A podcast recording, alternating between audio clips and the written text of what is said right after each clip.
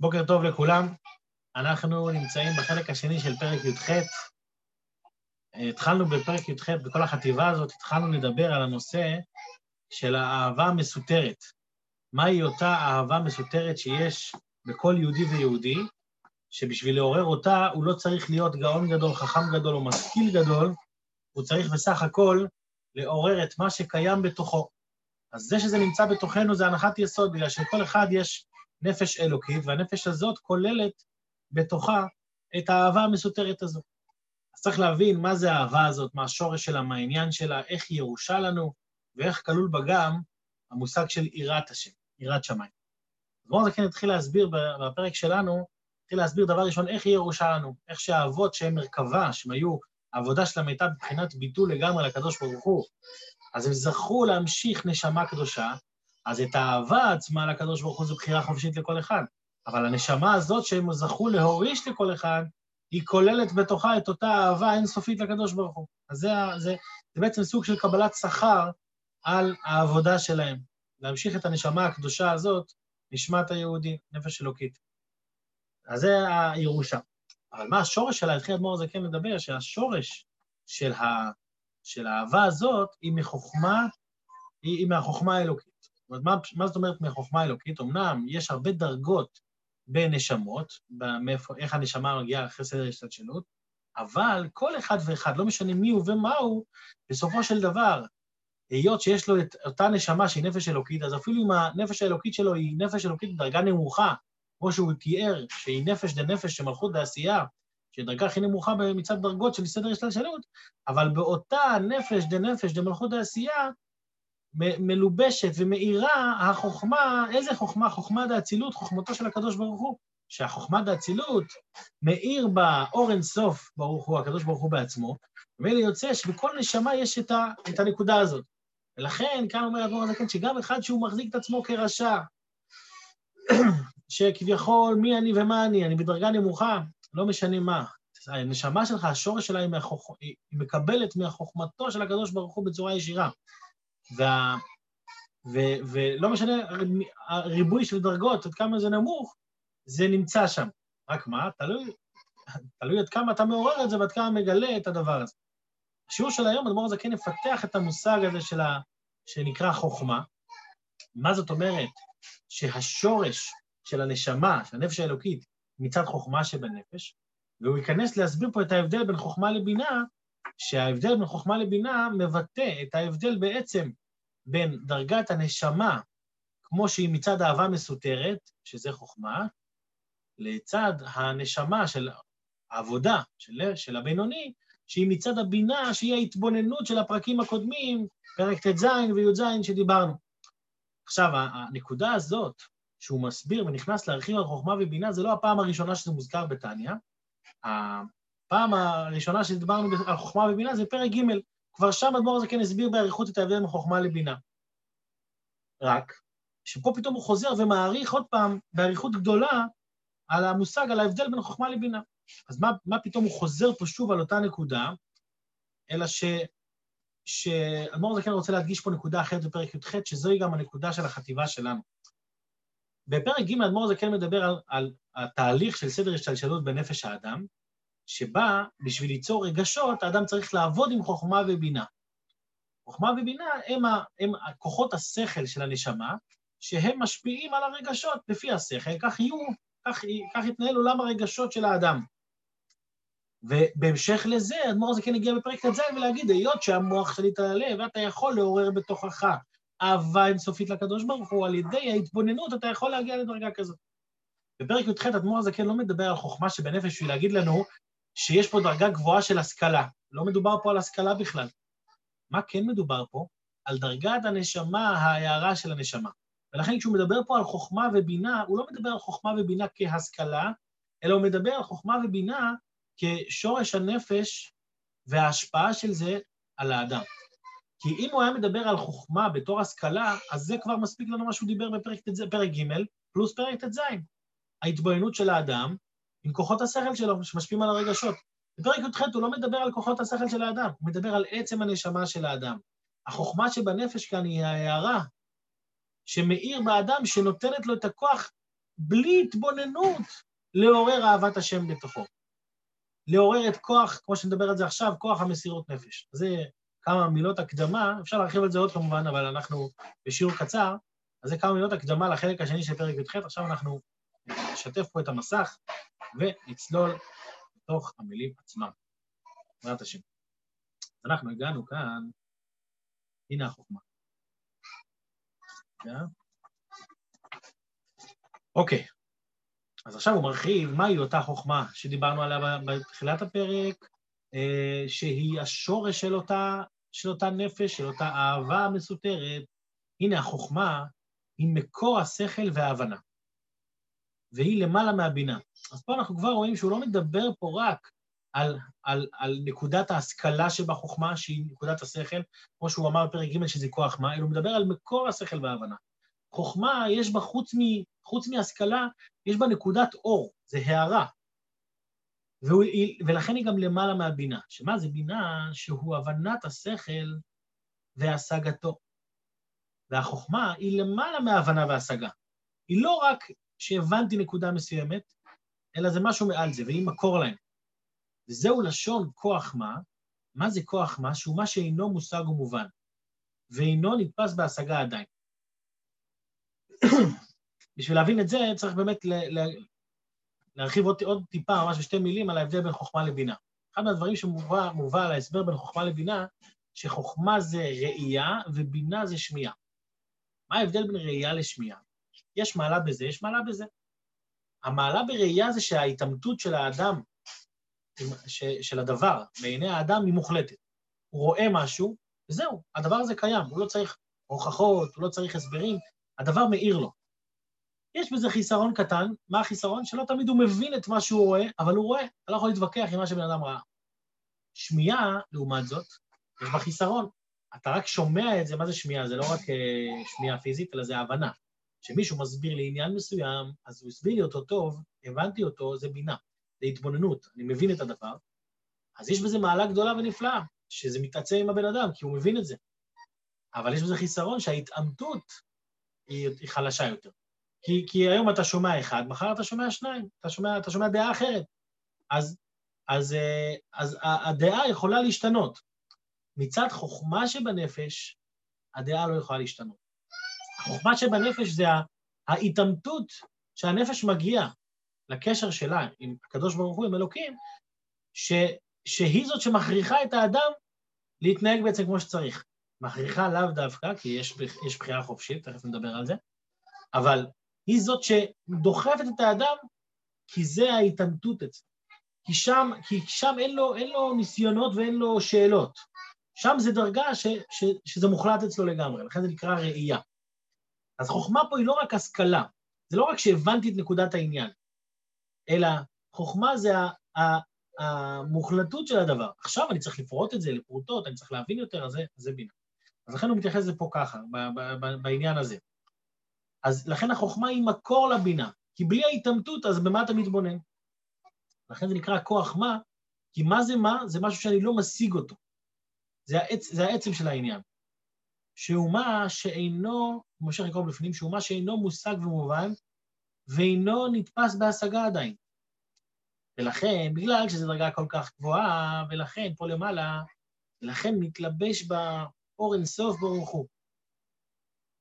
האור של הקדוש ברוך הוא יכול להתלבש דווקא בנקודת החוכמה ולא בבינה. למה? דלית מחשבה תפיסה בכלל.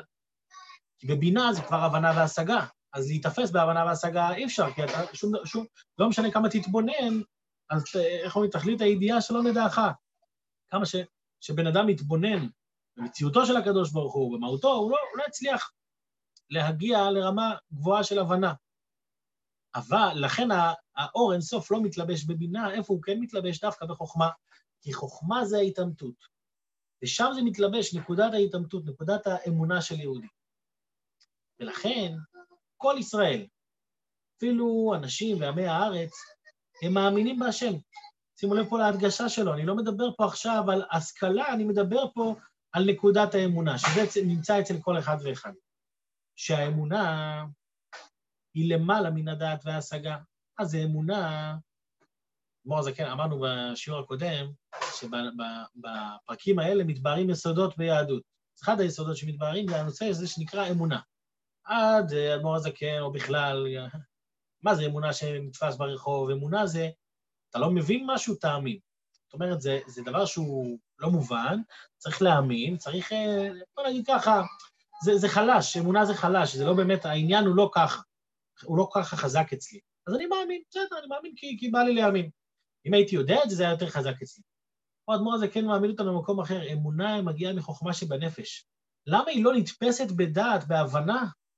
לא בגלל שזה טיפשות, אלא בגלל שההתעמתות שלה היא כל כך חזקה.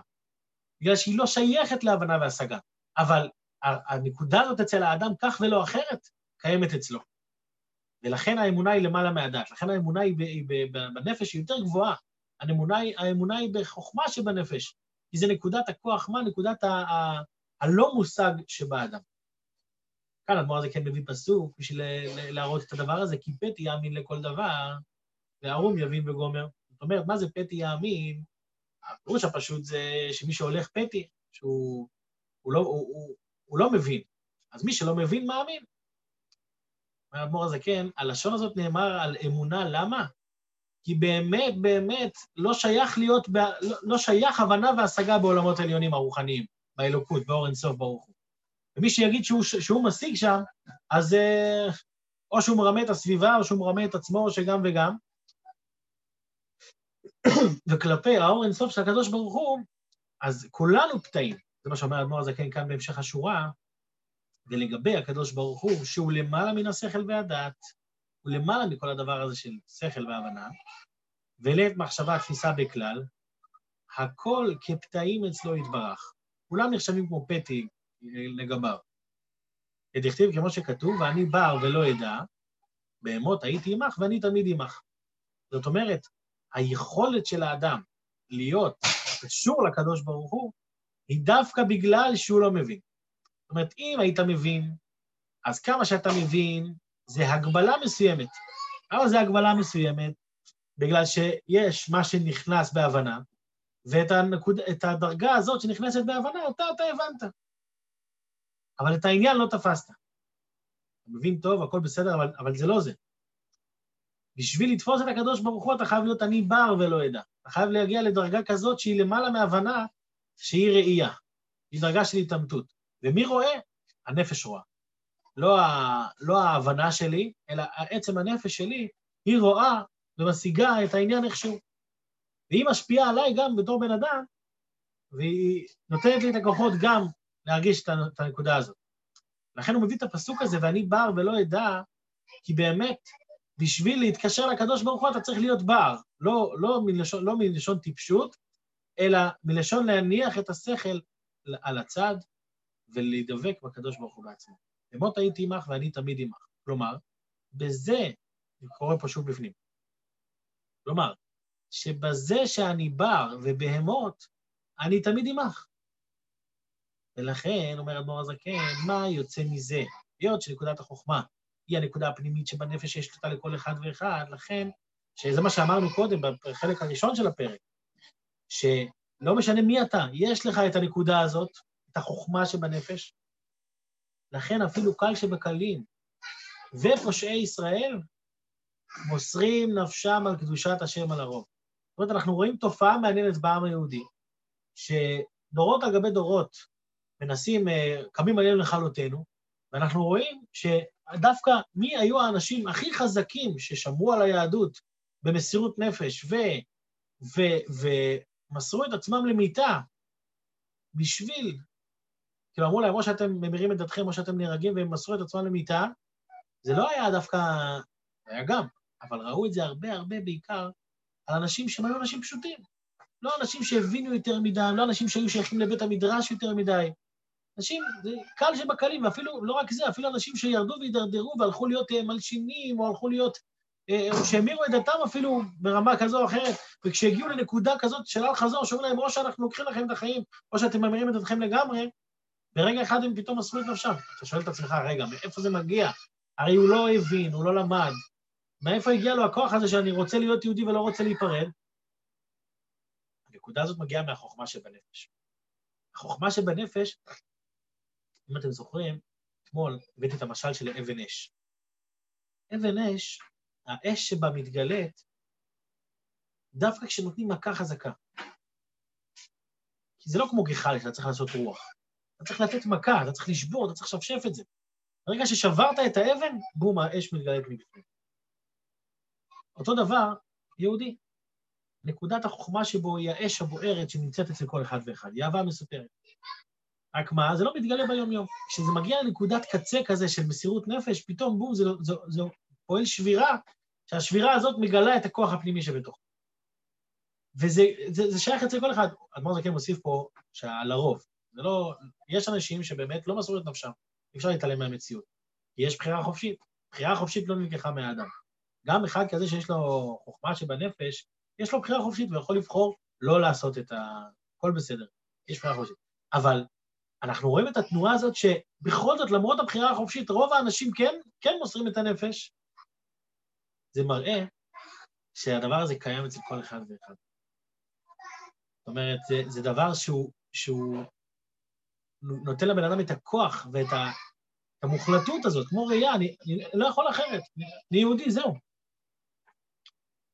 ולכן אפילו קלצ'י בקלים ופושעי ישראל מוסרים נפשם על קדושת השם על הרוב וסובלים מינויים קשים שלא לכפור בהשם אחד. ואף אם הם בורים ועמי הארץ ואין יודעים גדולת השם. אה, הנקודה הזאת של בחירה חופשית, זה דבר מעניין שרואים את זה באמת אצל, אצל, אצל יהודים, רואים את זה במוחש, שמצד אחד יש לו את הכוחות למסור את הנפש. מצד שני, הוא גם יכול לא למסור את הנפש אם הוא רוצה. ויש לו תמיד את הקונפליקטים האלה, כמו שדיברנו. יש סיפור שאני, כל פעם שאני מגיע לפרק י"ח, י"ט, אני נזכר בסיפור הזה. יש איזה גר צדק אחד, שפעם הגיע אלינו לישיבה, סיפר את סיפור החיים שלו. אה, הוא היה, הגיע ממשפחת אצולה, לא אצולה, משפחה מיוחסת בצרפת, והוא יועד להיות אה, כומר גדול ומצליח, למד, למד לימודי כמורה והכול, אבל בסופו של דבר יום אחד הוא פשוט התחיל לחפש, אה, מפה לשם, בסוף הוא התגייר להלכה. אז אה, אחד מהדברים, הוא מספר, מספר את הסיפור חיים שלו, אחד מהדברים שהוא סיפר, זה שהוא אומר, ביום ש... ש... שהתגיירתי, ממש, בפועל, אחרי כל הלימודים, אחרי כל ההשקעה, כשהתגיירתי והלכתי לטבול במקווה, את הטבילה של הטהרה, אז הוא אומר, איך שיצאתי מה... אברהם, אם אתה זוכר את זה מהישיבה, איך שיצאתי מה... מה... מהמקווה, הרגשתי כולי רטוב. זהו, לא יותר מזה. אחר כך, הוא אומר, חזרתי, חזרתי לישיבה, ובישיבה התחלתי ללמוד, באתי, פתחתי דף גמרא וניסיתי ללמוד, פתאום אני קולט כזה, אני אומר לעצמי, מה, מה הצעד הזה שעשיתי עכשיו? למה, למה, למה, למה התגיירתי? כאילו, אולי, אולי בכלל אין אלוקים. מי אמר שיש אלוקים? הרי כל הנקודת מוצא שלו הייתה, יש אלוקים, איך אני יכול לעבוד אותו? אז הוא חיפש מי עובד את אלוקים בצורה הכי נכונה, הגיע ליהדות. אבל הוא אומר, רגע, רגע, מי אמר בכלל שיש אלוקים? מה זה השטות הזאת שעשיתי? אנחנו נתחיל לחשוב. אז תוך כדי עכשיו הוא תופס את עצמו, אומר, עכשיו אני מבין מה זה יהודי. עד עכשיו, באמת היה לי הנחה מוחלטת שיש אלוקים. רק מה? איך אני מצליח להתקשר אליו ולעבוד אותו? עכשיו, כשנהייתי יהודי, אז נכנסה בי נשמה אלוקית. ועם הנשמה האלוקית גם נכנסה הנפש בעמית, להושיע משופטי נפשו. ופתאום אני שואל את עצמי, האם בכלל יש אלוקים? זו שאלה שלא שאלתי בתור גוי, זו שאלה שיהודי שואל את עצמו, מי אמר שיש אלוקים? אז בחירה חופשית יש לאדם, לכל אדם. אבל נפש אלוקית, שבתוכה מאיר, מאירה, החוכמה שבנפש, שהיא הכוח הזה של ההתעמתות, שכך ולא אחרת, שאי אפשר אחרת, אז למרות כל ההתלבטויות שיש לאדם, ולמרות כל הניסיונות שיש לו תמיד, הנקודה הזאת יכולה להתגבר על כל דבר ולרומם, ולרומם אותו, להוציא אותו משם. לכן אומר אדמו"ר הזקן, כן, גם אחד כזה שאין לו הבנה והשגה, ואין לו, ואין לו את ה, כל הדרך הארוכה שבתניא, של ההתבוננות, הוא גם יכול להיות בינוני. איך הוא יכול להיות בינוני? הוא יגלה את הנקודה הזאת. בינתיים הוא לא דיבר איך מגלים את הנקודה הזאת, הוא רק מדבר על הנקודה הזאת, שהיא קיימת. איך, איך מגלים אותה, אנחנו נראה בהמשך. אז פה הוא אומר, גם, גם כאלה שלא יודעים.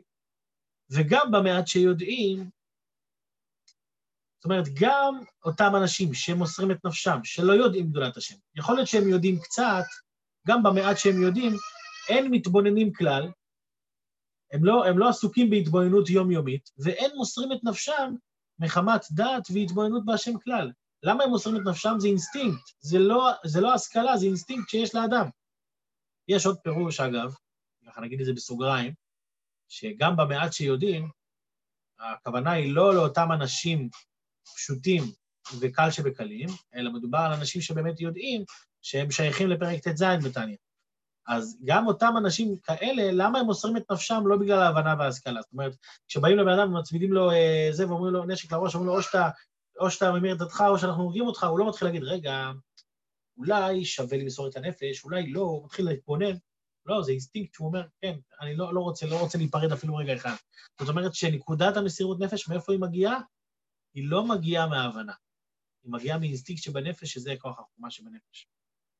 אז זה פירוש, אז פירוש אחד, זה הפירוש הקלאסי, שאותם אנשים קלים, קלים, ש, קל שבקלים, גם הקצת שהם יודעים, לא זה מה שמשפיע עליהם את המסירות נפש, והם, והם לא מתבוננים ביום-יום כלל.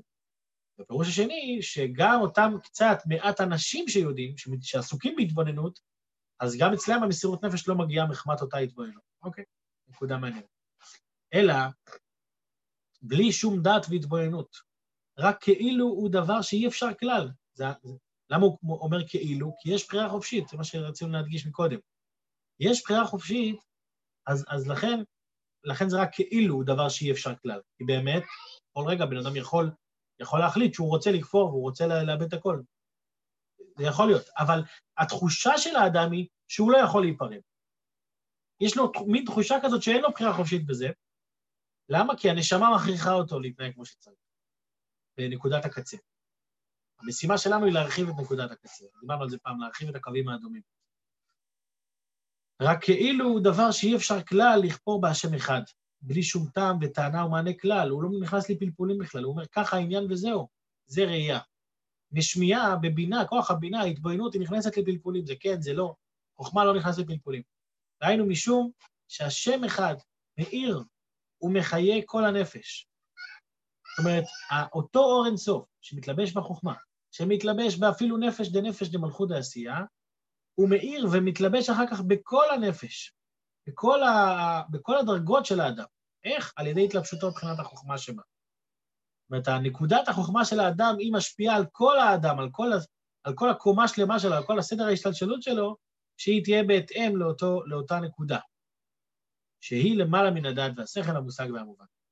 אז מה שהתקדמנו בפרק י"ח בינתיים, עד עכשיו, התקדמנו בעניין הזה שהשור, הירושה שקיבלנו מאבותינו היא נשמה קדושה, נשמה שכוללת בתוכה אהבת השם בוערת, לא אהבה של הבנה והשגה, אלא אהבה טבעית, ספונטנית. ומצד שני, מה השורש של אותה אהבה? השורש שלה הרבה הרבה יותר גבוה מהאהבה שאתה מוליד אותה על ידי התבוננות. אומרת, כמה שלא תתבונן, אתה לא תגיע עדיין לאותה דרגה של התעמתות. אתה תגיע לאהבת השם כרשפי אש, מצד התגלות של אהבה בנפש שלך, היא תהיה התגלות חזקה יותר, זה נכון, אין ספק. כי זה, כי באמת עשית את הדרך הארוכה. התבוננת עד כדי כך שזה ירד ל, לרגש בלב. אבל, אבל, אה, אבל החיסרון שזה לא מוחלט. זה לא מה שיגרום לך למסור את הנפש. מה יגרום לך למסור את הנפש? הנקודה העצמית של הנפש, חוכמה שבנפש. החוכמה שבנפש היא הנקודה הזאת ששום דבר לא מסתיר עליה. אז עכשיו נשאר לנו לברר איך נכלל באהבה הזאת יום תחילו, ו... ומה מה, מה המטרה של האהבה הזאת, מה, מה היא רוצה בעצם, מה היא רוצה להשיג, מה המבוקש שלה, כמו שאומרים. ובעזרת השם, עד שנבין מה היא רוצה להשיג, קודם כל שנבין שיש לנו את הכוח הזה. עם הכוח הזה אפשר להתפשט לכל היום כולו, עם, ה, עם, ה, עם הנקודה הזאת, כמו שאמרנו בקונטרס עניינה של תורת החסידות, שיש נקודה, מודה אני לפניך, מלך חי וקיים, שהחזרת בי נשמתי, בחמלה, רבה אמונתך, יש שם נקודה, נקרא בחמלה. כי הנקודה הזאת היא נקודת היהדות, היא הנקודת החוכמה שיש לכל אחד ואחד. המטרה שלנו זה לא רק בבוקר לעורר את זה, אלא שכל היום נחיה עם הנקודה הזאת. לכן אנחנו פותחים את הבוקר עם שיעור טניה, ופותחים את היום, ובעזרת השם שנחיה את הנקודה הזאת בכל רגע ורגע. יישר כוח לכל המשתתפים, יהיה בינתיים יום מוצלח לכולם. כויה, חודש טוב. חודש טוב, שנשמע. יום טוב.